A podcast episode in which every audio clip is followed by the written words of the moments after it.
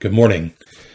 Please grab your Bible and turn to 2 Kings chapter 25. The title of my message today is Three Promises. Uh, you probably are already aware of this, but uh, we are currently in the, the season commonly known as Advent. Advent is, uh, it runs from December the 1st through Christmas Eve on December the 24th. Uh, the name comes from the Latin word adventus for coming uh, which is the translation for the Greek word parousia, which is used to refer to the second coming of Christ. Um, and, and so there are those who ritualize the season of Advent and they turn it into a type of a feast or a festival or some sort of special commemoration. I, I don't advocate for that. I don't, I don't know that that's the biblical way to go about things. Uh, rather, I would say that believers can utilize the time of Advent, the season of Advent, to think about the promises of God in Christ. And the primary uh, promises of God in Christ uh, is that Christ has come to save sinners and that he will come again to make all things new. And so today, my aim is to turn our hearts toward Christ by looking at some of the promises of God and how he kept them. Um, and, and as we do that, I want us to rejoice in the fact that we have hope because God does not fail, because God keeps his promises. And so we're going to be in 2 Kings 25 today, but we're going to utilize some different scriptures to kind of help us along in that narrative. Uh, and so we're going to, before we go to 2 Kings 25, we're going to start in Deuteronomy 31. Uh, we, we are at the end of Moses' life here and uh, and God gives Moses some some information that's likely pretty hard to hear. And so in verses 16 through 18, this is what it says. And the Lord said to Moses, Behold, you are about to lie down with your fathers. Then this people will rise and whore after the foreign gods among them in the land that they are entering. Then they will forsake me and break my covenant that I have made with them. Then my anger will be kindled against them in that day, and I will forsake them and hide my face from them, and they will be devoured and many evils and troubles will come upon them, so that they will say in that day, Have not these evils come upon us, because our God is not among us? And I will surely hide my face in that day, because of all the evil that they have done, because they have turned to other gods. And so God says here that the people of that his people will, will turn to other gods. And, and boy, do they ever. Uh, wicked king after wicked king leads a horribly sinful people who constantly turn against God. And so that brings us to where we are in Second Kings. Uh, Israel has already been destroyed. Only Judah is left. So at some point that the kingdom's divided and the northern kingdom has already gone. And so it's just Judah. And these things kind of come to a head uh, under a king over Judah named Manasseh in Second Kings 21. Uh, Manasseh's father, Hezekiah, uh, was a better king than most. Uh, he tore down the altars to false gods that were throughout Judah. Uh, but Manasseh, when he comes to power, he rebuilds those altars to false gods. And not only does he rebuild the altars, he actually builds altars to these false gods inside of the temple, which brings in that false worship and all of the other wickedness that comes along with it, uh, things like temple prostitution and such. Um, Manasseh also practices child sacrifice using his own children. Um, the Bible says, using using figurative language, that Manasseh shed so much innocent blood that it filled Jerusalem. So it gives us that picture of a very wicked man who does very wicked things and and sheds a lot of innocent blood. And the Bible tells us that the people of Judah followed him in his evil as well. So it wasn't just isolated to Manasseh rather than rising up against him because he was a wicked man. They follow him in that wickedness. And so God makes a promise because of the evil and wickedness of Manasseh in 2 Kings 21, verses 10 through 15. This is what it says. And the Lord said by his servants the prophets, Because Manasseh king of Judah has committed these abominations, and has done things more evil than all that the Amorites did, who were before him, and has made Judah also to sin with his idols, therefore thus says the Lord the God of Israel, Behold, I am bringing upon Jerusalem and Judah such disaster, that the ears of everyone who hears of it will tingle. And I will stretch over Jerusalem the measuring line of Samaria and the plumb line of the house of Ahab. And I will wipe Jerusalem as one wipes a dish, wiping it and turning it upside down. And I will forsake the remnant of my heritage, and give them into the hand of their enemies, and they shall become a prey and a spoil to all their enemies, because they have done what is evil in my sight, and have provoked me to anger, since the day their fathers came out of Egypt, even to this day. So God makes this promise that he is going to destroy Jerusalem because of this evil, and then nothing happens. Nothing happens. Years go by without this promise coming to pass, and more kings, more evil kings, rule over God's people. And so we we go on and then all of a sudden, this new world power enters the scene Babylon, led by Nebuchadnezzar. And he, Babylon, Nebuchadnezzar comes against the Assyrians and he defeats them. Uh, and that essentially makes him the most powerful person on the planet. And so he comes and he he allows Judah's king Jehoiakim to still rule, but he has to rule kind of as a servant of Nebuchadnezzar. And th- after three years, Jehoiakim decides that he wants to rebel against Babylon. Uh, but the Bible tells us that the Lord sent against him armies to destroy Judah. And it tells us that this is specifically because of the sins of Manasseh. So Jehoiakim is killed, and his son Jehoiachin is given the rule in his place. But he also does evil in the sight of the Lord. And so eventually Nebuchadnezzar himself comes to Jerusalem and he carries off the treasures and he, he carries off all the people except the poorest in the land. He captures Jehoiachin and all of his family and puts them into prison in Babylon. And he installs Jehoiachin's uncle his king and he changes his name from Mattaniah to Zedekiah. And Zedekiah is also a wicked king. And the scriptures tell us that it's because God has cast Judah and Jerusalem out of his presence. That's why Zedekiah is a wicked king, because God is no longer among them. And Zedekiah, he rules for nine years, and then he decides that he wants to rebel against Babylon. And so that brings us to where we are in 2 Kings 25. And so as we look together at three promises uh, here today, uh, the first promise we're going to see is is the kingdom being destroyed. So let's look at Second Kings 25, and uh, it's going to we'll look at the first 26 verses for this point. And in the ninth year of his reign, in the tenth month, on the tenth day of the month, Nebuchadnezzar, king of Babylon, came with all his army against Jerusalem and laid siege laid siege to it. And they built siege works all around it. So the city was besieged till the eleventh year of King Zedekiah. On the ninth day of the fourth month, the, the famine was so severe in the city that there was no food for the people of the land. Then a breach was made in the city, and all the men of war fled by night by the way of the gate between the two walls by the king's garden, and the Chaldeans were around the city. And they went in the direction of the Arabah. But the people of the army of the Chaldeans pursued the king and overtook him in the plains of Jericho, and all his army was scattered from him. Then they captured the king and brought him up to the king of Babylon at Riblah, and they passed sentence on him. They slaughtered the sons of Zedekiah before his eyes, and put out the eyes of Zedekiah, and bound him in chains, and took him to Babylon. In the fifth month, on the seventh day of the month, that was the nineteenth year of the king of King Nebuchadnezzar, king of Babylon, Nebuzaradan, the captain of the bodyguard, a servant of the king of Babylon, came to Jerusalem. And he burned the house of the Lord and the king's house and all the houses of Jerusalem, every great house he burned down. And all the army of the Chaldeans who were with the captain of the guard broke down the walls around Jerusalem. And the rest of the people who were left in the city, and the deserters who had deserted to the king of Babylon, together with the rest of the multitude, Nebuzaradan, the captain of the guard, carried into exile.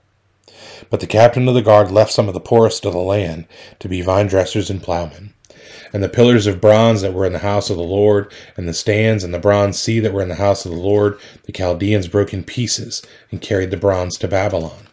And they took away all the pots and the shovels and the snuffers and the dishes for incense, and all the vessels of bronze used in the temple service, the fire pans also and the bowls. What was of gold, the captain of the guard took away as gold, and what was of silver as silver. As for the two pillars, the one sea, and the stands that Solomon had made for the house of the Lord, the bronze of all these vessels was beyond weight. The height of the one pillar was eighteen cubits, and on it was a capital of bronze. The height of the capital was three cubits. A latticework and pomegranates, all of bronze, were all around the capital, and the second pillar had the same with the latticework. And the captain of the guard took Seraiah, the chief priest, and Zephaniah, the second priest, and the three keepers of the threshold. And from the city he took an officer who had been in command of the men of war, and five men of the king's council who were found in the city, and the secretary of the commander of the army, who mustered the people of the land, and sixty men of the people of the land, who were found in the city. And Nebuzaradan, the captain of the guard, took them, and brought them to the king of Babylon at Riblah. And the king of Babylon struck them down, and put them to death at Riblah in the land of Hamath. So Judah was taken into exile out of its land. And over the people who remained in the land of Judah, whom Nebuchadnezzar king of Babylon had left, he appointed Gedaliah the son of Ahikam, the son of Shaphan, governor. Now, when all the captains and their men heard that the king of Babylon had appointed Gedaliah governor, they came with their men to Gedaliah at Mizpah, namely Ishmael the son of Nethaniah, and Johanan the son of Kareah, and Seraiah the son of Tanhumeth the Netophathite, and Jaazaniah the son of the Maacathite.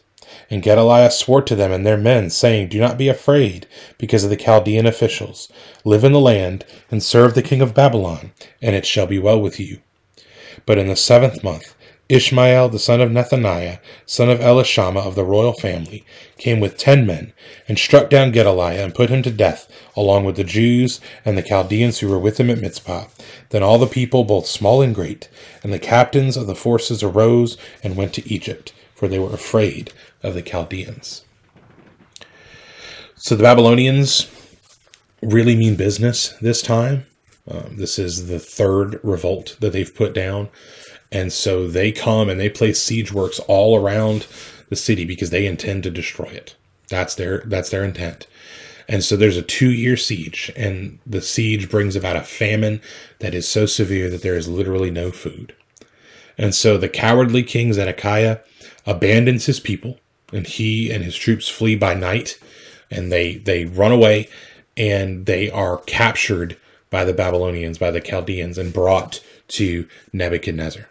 And so Nebuchadnezzar passes sentence on Zedekiah, and his punishment is that they make him watch as they kill all of his children in front of him, and then they pluck out his eyes and they carry him off into slavery. And so, about a month later, Nebuzaradan, who would be best described as the hatchet man of the king of Babylon, he shows up on a mission to utterly destroy the city.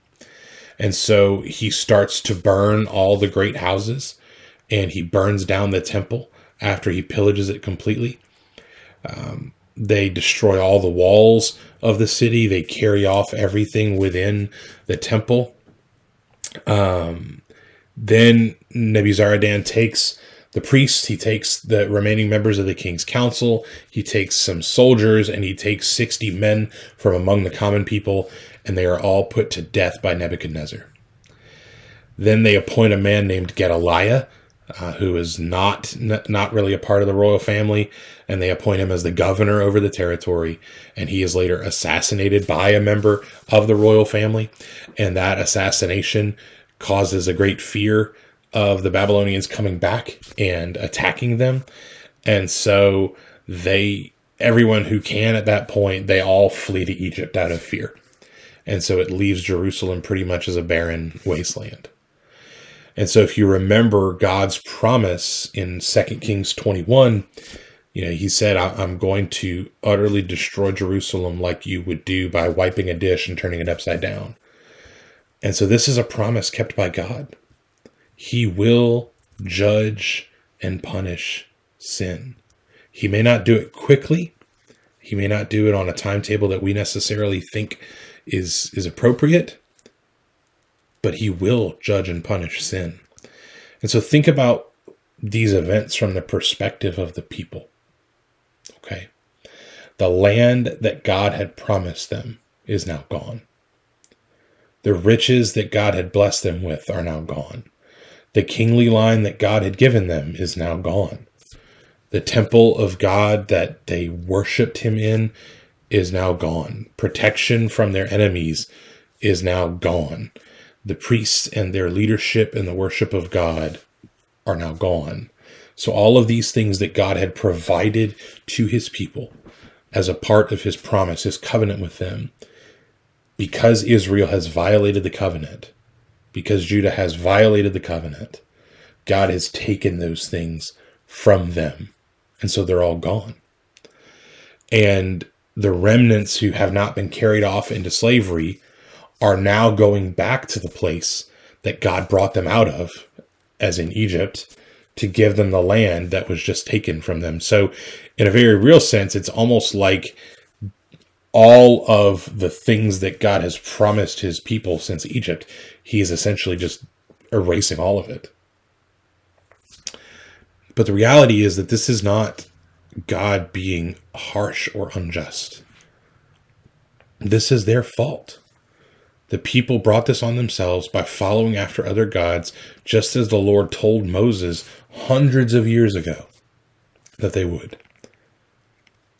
And so this certainly seems like a hopeless time where God has abandoned his people because of their sin. So the first promise that we see here is not a good one. It's not a, a pleasant one that we see but it is important. It's important because we need to recognize and understand that God keeps all of his promises, not just the ones that make us feel good, not just the ones that bring us joy, but the ones that are ultimately going to preserve and illustrate his holiness.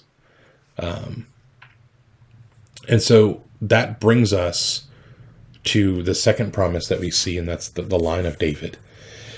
And so, right here, it seems hopeless, but there are other promises that God has made that that kind of conflict with this sense of hopelessness. And so, to to kind of really understand what I mean by this, um, let's think about First Samuel. So, back in First Samuel, after the the book of Judges, Israel wants a king. They want a king because they want to be like the other nations. They they wanted a champion who would fight their battles and defeat their enemies, someone that they could take great pride in. They wanted a Messiah, is what they wanted. And they were not content with God being their champion, with God fighting their battles, with God defeating their enemies. They wanted one of their own to be able to do this.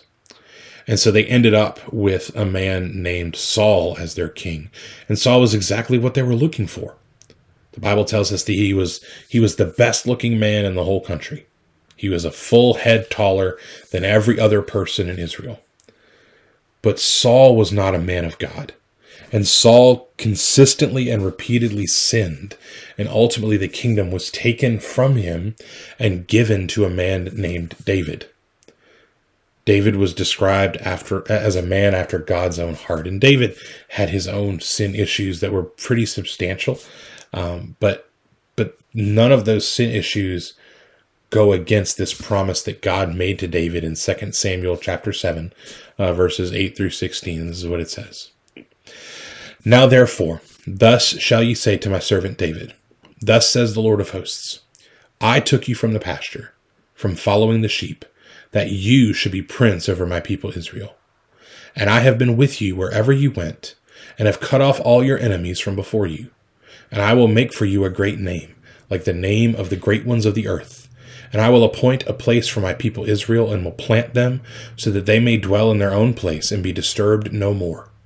And violent men shall afflict them no more, as formerly, from the time that I appointed judges over my people Israel and I will give you rest from all your enemies. Moreover, the Lord declares to you that the Lord will make you a house.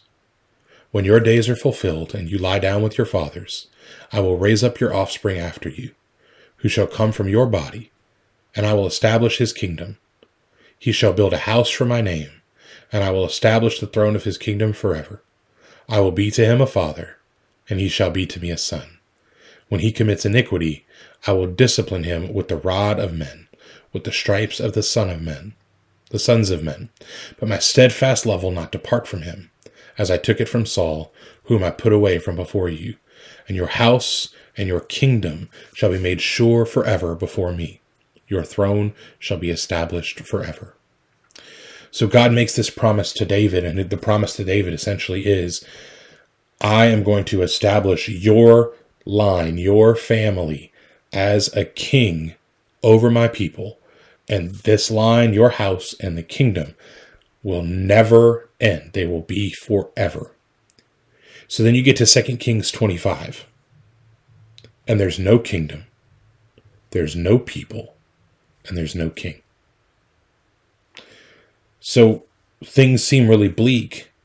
And when you hold up the promise of God that he made to David, it seems like God is lying. It seems like God has not kept his promise because this can, this goes on for 37 years that there is no king, that there are no people. But look with me at verses 27 through 30 of 2 Samuel, excuse me, of 2 Kings 25. And this is what it says. And in the 37th year of the exile, Jehoiachin, king of Judah, in the twelfth month, on the twenty seventh day of the month, evil Merodach, king of Babylon, in the year that he began to reign, graciously freed Jehoiachin, king of Judah, from prison. And he spoke kindly to him, and gave him a seat above the seats of the kings who were with him in Babylon. So Jehoiachin put off his prison garments, and every day of his life he dined regularly at the king's table and for his allowance, a regular allowance was given to him by the king, according to his daily needs, as long as he lived. So here, 37 years later, this king, Jehoiachin, is freed by the king of Babylon, a man who literally has the word evil in his name it doesn't tell us why. It doesn't tell us his motivation. It just tells us he graciously freed Jehoiachin. He's kind to him. Jehoiachin does not have prison garments any longer. He is given a seat above all the other kings. He eats at the king's table. He is given an allowance to meet all of his daily needs. And he is allowed to flourish there in Babylon. Why? Why is he allowed to flourish in Babylon? Because of the promise of God to David. God made a promise to David that his family, his line, would reign over God's people forever. And so God does not extinguish this line, despite their evil and wickedness. God does not extinguish this line because he is not finished yet. See, God here in 2 Kings 25 is keeping his promise in a way that does not make any sense to us, in a way that no one would have ever expected. There is literally no reason for this Babylonian king to take Jehoiachin out of prison and elevate him to this level of status, and yet he does. Why? Because God places it in his heart to do so. Because God is keeping his promises. Because God's promises are not about Jehoiachin. God's promises are ultimately about Christ. The promise that God made to David was not about David, it was about Jesus. The author of Hebrews points to this in Hebrews 1 5, where he quotes Psalm 2 and he says, For to which of the angels did God ever say, to, to say, You are my son, today I have begotten you? So essentially, here, what, we, what we're seeing is we're seeing that the line of David cannot be snuffed out because God has a promise to keep. And that promise is the promise of Jesus Christ. That promise is the coming of the true Messiah. Remember, Israel wanted a king because they wanted a Messiah. They wanted him on their own terms, but they wanted a Messiah. All the way back in the garden, after Cain killed Abel, excuse me, before Cain killed Abel, when Cain was born, he was named that because his mother said, I have gotten a man with the help of the Lord. She thought he was the Messiah. All the way back then, we have been longing for a Messiah. And so God, in keeping his promise to punish wickedness, is also keeping his promise to send a Messiah. And the promise that he made to David is linked to the promise that he made to Adam and Eve in the garden. And this is the promise that we celebrate at Christmas. Because at Christmas, we understand that Christ has come. Christ was born of the line of David just as God promised. He lived a sinless life just as God promised. He died a sinner's death at the hands of men just as God promised. Where all the other kings of God's people were sinful men who failed to obey God's word. Jesus Christ lived a life of perfect obedience and never failed. This is the part of God's promise that we have already seen fulfilled. But there's more. Because right now, as the scriptures tell us over and over, Jesus is seated at the right hand of God. But God has promised that the king will sit on the throne forever. And so this is the not yet part of the third promise. Jesus will reign over all of creation. And this is what we're looking forward to with hope. In 2 Peter chapter 3, verses 4 through 10 it says this. They will say, "Where is the promise of his coming?" For ever since the fathers fell asleep, all things are continuing as they were from the beginning of creation for they deliberately overlooked this fact that the heavens existed long ago, and the earth was formed out of water, and through water by the word of God, and that by means of these the world that then existed was deluged with water and perished. But by the same word, the heavens and earth that now exist are stored up for fire, being kept until the day of judgment and destruction of the ungodly. But they do not overlook this one fact, beloved, that with the Lord one day is as a thousand years, and a thousand years is one day. The Lord is not slow to fulfill his promise, as some count slowness, but is patient toward you, not wishing that any should perish, but that all should reach repentance. But the day of the Lord will come like a thief, and then the heavens will pass away with a roar, and the heavenly bodies will be burned up and dissolved, and the earth and the works that are done on it will be exposed. See, Israel fell repeatedly into evil and wickedness because they often said, Where is the promise of his coming? Where is God? Where is God? That was their refrain. And Peter here is encouraging us to not fall into the same sinful trap that Israel fell into. Where is the promise of his coming? For ever since the fathers fell asleep, all things are continuing as they were from the beginning of creation. That's the refrain. He's not coming. Look around. Things are worse than they've ever been. They're just continuing forward, just like always. Where is the promise of his coming? But Peter reminds us that God delays his coming. He delays the coming. Why? Not because he's slow, not because he is, you know, just kind of waiting around, but he is patient towards man, giving time for us to come to repentance. And so, Christians, hope in God because Christ is coming again. That this is the joy of Advent, that we know that Christ is coming to save us, that he is coming to redeem us out of this world and bring us to him as he reigns forever. So, Christians, hope in God. If you are not a Christian, I implore you, do not delay in repentance because Christ is coming again. See, this is the call of Advent to repent and put your faith in Christ. The coming of Christ for the believer is a joyful thing. The coming of Christ for the non believer is a terrifying thing.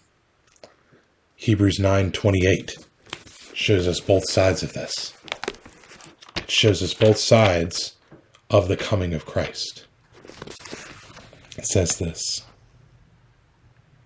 So Christ, having been offered once to bear the sins of many, will appear a second time, not to deal with sin, but to save those who are eagerly waiting for him. When Christ came the first time, it was to deal with sin on our behalf. It was to take the wrath of God for us and to give us his righteousness. But when he comes again, he is coming to bring his people home. There will be no salvation from sin in that day. It will be too late. And so, my call to you, the, the scripture's call to you, is to heed the promise of God. Christians, hope in God.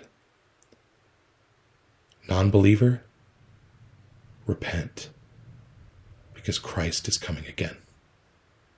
Let's pray. Father, thank you for the promises that you have given us in Scripture. And I pray, Lord, that we would trust the truth of those promises, that our hearts would be filled with joy at the coming of Christ.